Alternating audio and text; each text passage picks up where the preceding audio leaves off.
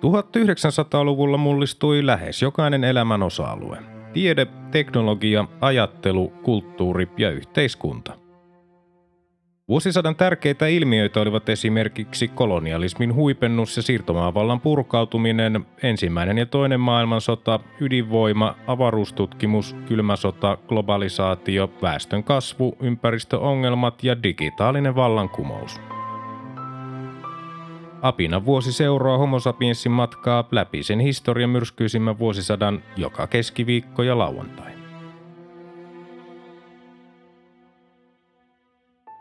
Vuosi 1958. Ensimmäinen tammikuuta presidentti Urho Kekkonen piti ensimmäisen televisioidun uuden vuoden puheen. Samana päivänä ensimmäinen tammikuuta Suomen televisio aloitti vakinaiset televisiolähetykset.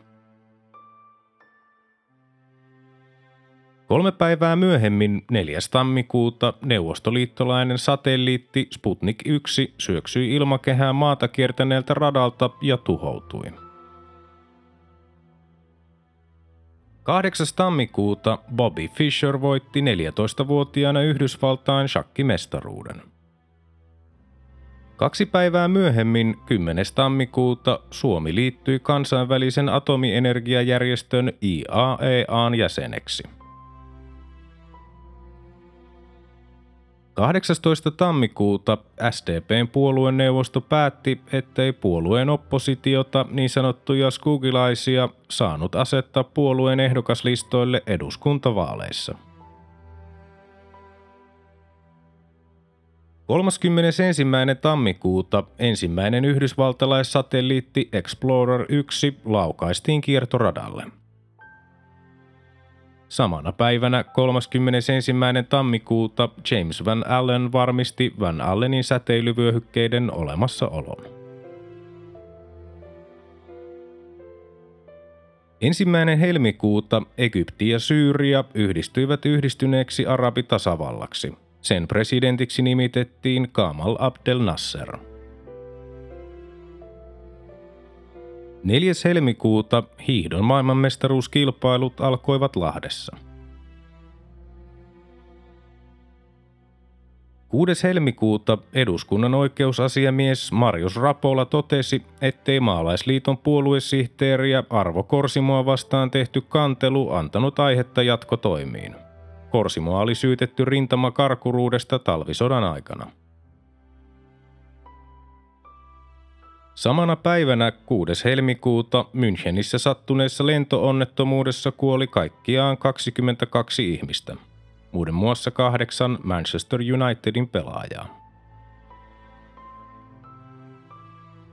17. helmikuuta Paavi Pius 12 nimitti Kiara Assisilaisen television suojeluspyhimykseksi –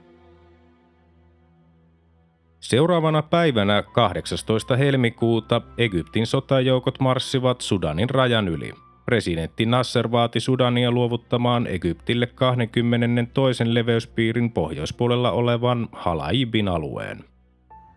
Egypti veti joukkonsa kuitenkin takaisin Sudanin alueelta 25. helmikuuta.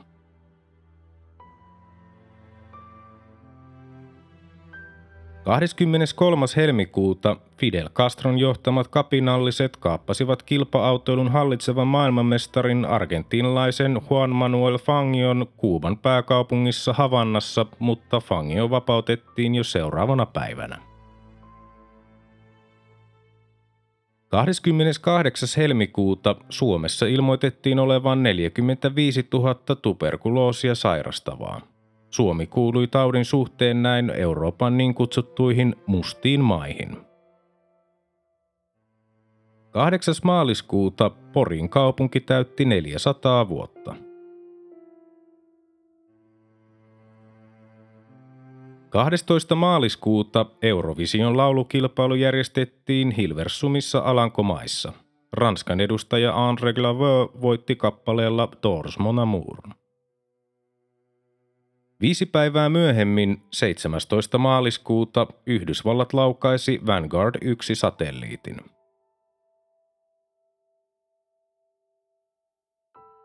22. maaliskuuta Faisalista tuli Saudi-Arabian kuningas.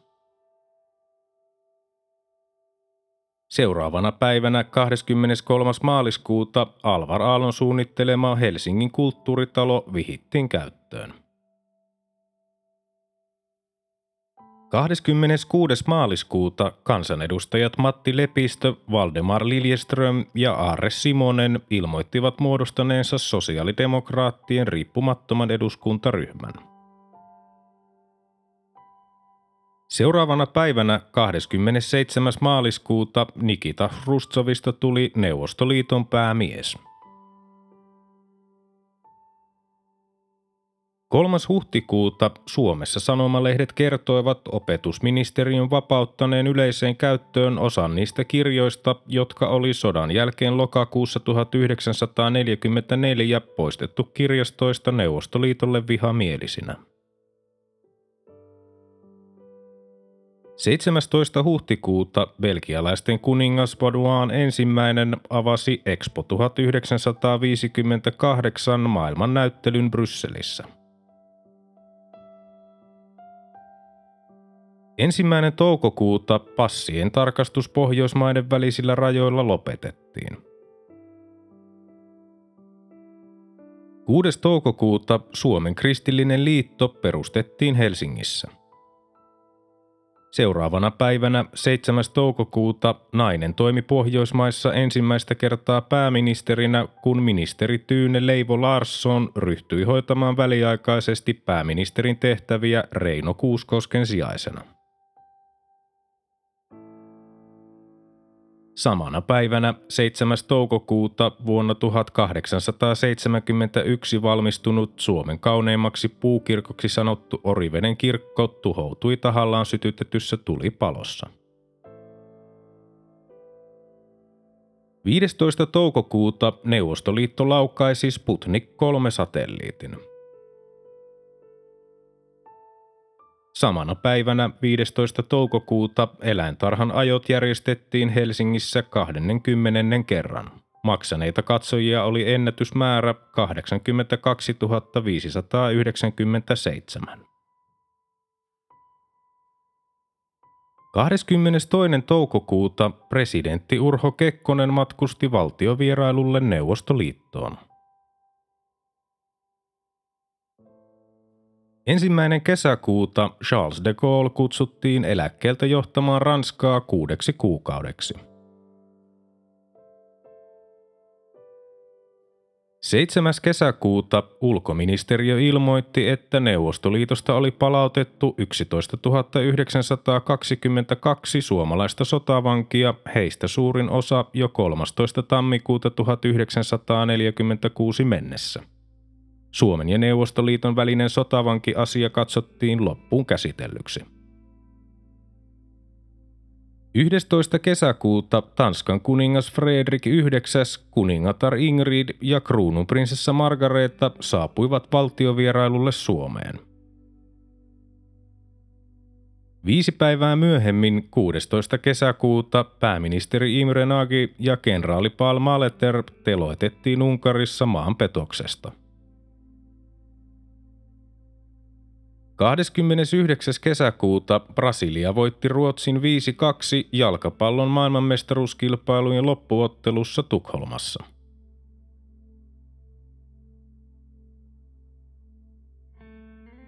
Ensimmäinen heinäkuuta Vaalimaan raja-asema avattiin liikenteelle.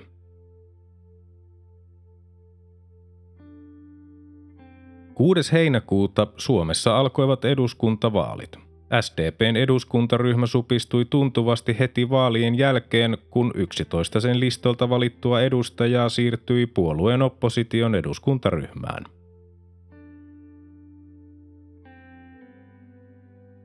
Yhdeksäs heinäkuuta Alaskan rannikolle iski Litsuja Bain megatsunami –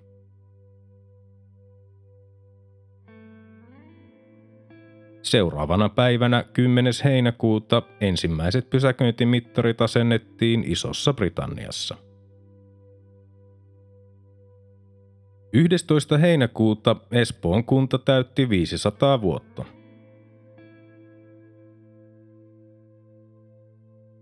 Seuraavana päivänä 12. heinäkuuta Kilpisjärvellä mitattiin Suomen alin heinäkuun lämpötila miinus 5 celsiusastetta.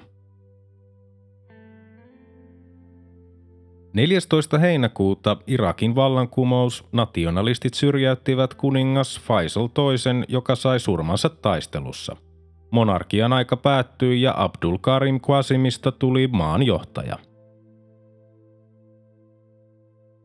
15. heinäkuuta 5000 Yhdysvaltain merijalkaväen sotilasta nousi maihin Beirutissa Libanonissa tukeakseen länsimielistä hallitusta. 26. heinäkuuta Ison-Britannian kuningatar Elisabeth II myönsi yhdeksänvuotiaalle pojalleen prinssi Charlesille Walesin prinssin arvonimen – Seuraavana päivänä 27. heinäkuuta Iisalmessa avattiin Juhani Ahon museo. 29. heinäkuuta Yhdysvaltain kongressi perusti NASAn – Samana päivänä 29. heinäkuuta uuden eduskunnan puhemieheksi valittiin Maalaisliiton VJ Sukselainen, ensimmäiseksi varapuhemieheksi SKDLn Toivo Kujala ja toiseksi varapuhemieheksi SDPn Onni Peltonen. 30. heinäkuuta puolustusministeriön kansliapäällikkö Eversti Kalle Lehmus erotettiin virastaan. Uudeksi kansliapäälliköksi nimitettiin kadettikoulun johtaja kenraalimajuri Paavo Lammetmaa. Seuraavana päivänä 31. heinäkuuta majuri Lauri Pekuri rikkoi ensimmäisenä suomalaisena äänivallin Follundgnat suihkuhävittäjällä. 3. elokuuta ydinsukellusvene USS Nautilus alitti ensimmäisenä Pohjoisnavan. 23. elokuuta toinen Taivanin salmen kriisi alkoi Kiinan kansanvapautusarmeijan pommitettua Kueimoita. 31. elokuuta Suomen kommunistinen puolue piti 40-vuotisjuhlansa Helsingissä. Juhlaan oli kutsuttu myös Otto Ville Kuusinen, mutta hänen viisumianomuksensa peruttiin. Ensimmäinen syyskuuta Islanti laajensi kalastusvetensä 12 meripenin kulmaan. Tästä seurasi ensimmäinen niin kutsuttu turskasota Ison-Britannian kanssa. 12. syyskuuta yhdysvaltalaisen Texas Instrumentsin Jack Kilby esitteli toimivaa mikropiiriä.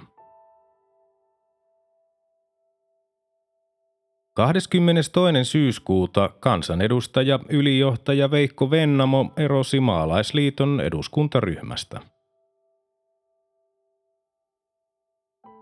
28. syyskuuta Ranskassa 79 prosenttia äänestäneistä kannatti viidennen tasavallan perustuslakia. Samana päivänä 28. syyskuuta Imatralla vihittiin käyttöön arkkitehti Alvar Aallon suunnittelema myös piruntorjuntabunkkerina tunnettu kolmen ristin kirkko, joka oli jo rakennustyön aikana herättänyt huomiota myös ulkomailla. Toinen lokakuuta Guinea julistautui itsenäiseksi Ranskasta – Kaksi päivää myöhemmin, 4. lokakuuta, englantilainen lentoyhtiö BOAC aloitti ensimmäisenä aikataulun mukaiset matkustajalennot suihkulentokoneella Atlantin yli käyttäen de Havilland Comet 4 matkustajakoneita Lontoon ja New Yorkin välisellä reitillä – Yhdysvaltalainen Pan Am aloitti omat vastaavat lentonsa Boeing 707 koneella kolme viikkoa myöhemmin 26. lokakuuta New Yorkin ja Pariisin välisellä reitillä. Seuraavana päivänä 5. lokakuuta säiliölaiva Tupavuori räjähti nesteosakeyhtiön Naantalin jalostamon laiturissa, jolloin kolme ihmistä sai surmansa. 9. lokakuuta neuvostoliittolainen säveltäjä Dmitri Shostakovich sai Vihurin kansainvälisten palkintojen rahastojen myöntämän Sibelius-palkinnon. Seuraavana päivänä 10. lokakuuta Neuvostoliiton Helsingin suurlähettiläs Viktor Lebedev matkusti lomalle Moskovaan eikä enää palannut Suomeen. Neuvostoliitto ilmoitti presidentti Urho Kekkoselle, ettei Lebedeville nimitetä seuraajaa. 17. lokakuuta Suomen ensimmäinen tietokone Postisäästöpankin IBM 650 lempinimeltään Ensi otettiin käyttöön. 23. lokakuuta Ruotsin Akatemia ilmoitti myöntäneensä Nobelin kirjallisuuspalkinnon neuvostoliittolaiselle Boris Pasternakille – Neuvostoliiton kirjailijaliiton lehti Literaturna ja Gazeta leimasi Pasternakin palkitsemisen Neuvostoliitolle vihamieliseksi teoksi. Pasternak erotettiin Neuvostoliiton kirjailijaliitosta 28. lokakuuta. Samana päivänä 23. lokakuuta Smurfit esiintyivät ensimmäistä kertaa Johannes ja Pirkale sarjakuvassa belgialaisessa Le Journal de Spiro sarjakuvalehdessä.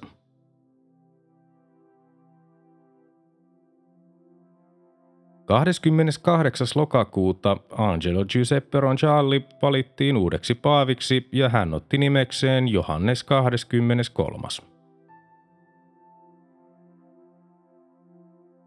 29. lokakuuta Boris Pasternak kieltäytyi vastaanottamasta Nobelin kirjallisuuspalkintoa. Ruotsin akatemia ilmoitti Pasternakin säilyttävän tästä huolimatta kunniansa Nobel-palkittuna kirjailijana – Ensimmäinen marraskuuta professori Veli Merikoski valittiin kansanpuolueen puheenjohtajaksi. 11. marraskuuta Yhdysvallat ilmoitti, ettei se luovu miehitysoikeudestaan Länsi-Berliinissä ja että se pitää Länsi-Berliinin hallussaan tarvittaessa asevoimin. 21. marraskuuta maalaisliiton kansanedustaja Martti Miettunen siirtyi Lapin läänin maaherraksi ja erosi eduskunnasta. Hänen tilalleen tuli maanviljelijä Akseli Paarman. 25. marraskuuta Ranskan Sudan sai autonomian. Se itsenäistyi 22. syyskuuta 1960 nimellä Mali. 27. marraskuuta Berliinin kriisi Hrustsov jätti Berliinin ultimaattumin, jossa Neuvostoliitto vaati Berliinin jakamisen päättämistä ja sen muuttamista vapaa kaupungiksi itsenäisenä Länsi-Saksasta ja DDRstä.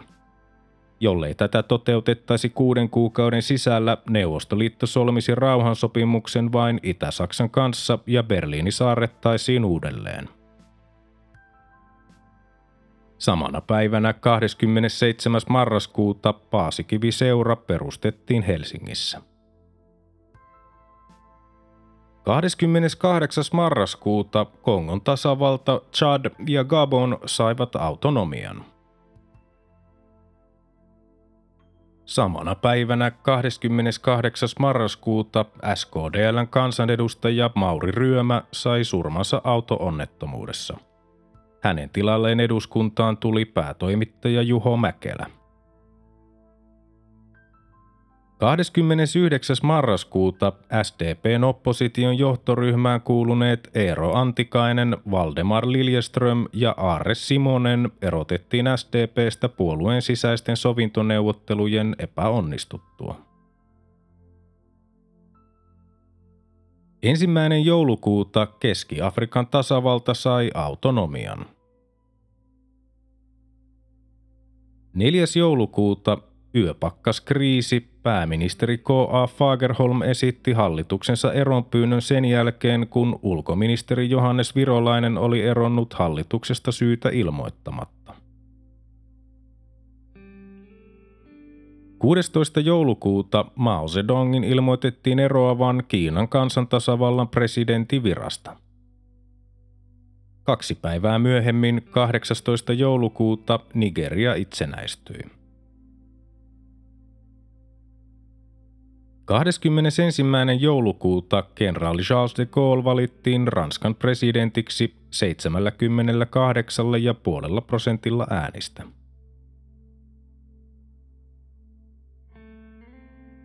25. joulukuuta Neuvostoliitossa hyväksyttiin uusi rikoslaki. Kuolemanrangaistus säilytettiin, mutta nimitys kansan vihollinen poistettiin.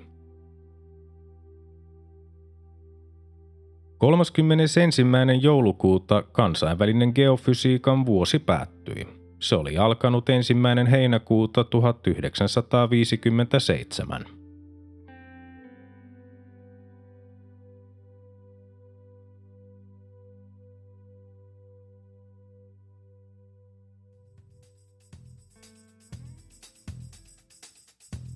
Tämä oli Apinan vuosi. Homo sapiensin seikkailut jatkuvat taas seuraavassa jaksossa. Liitytään mukaan.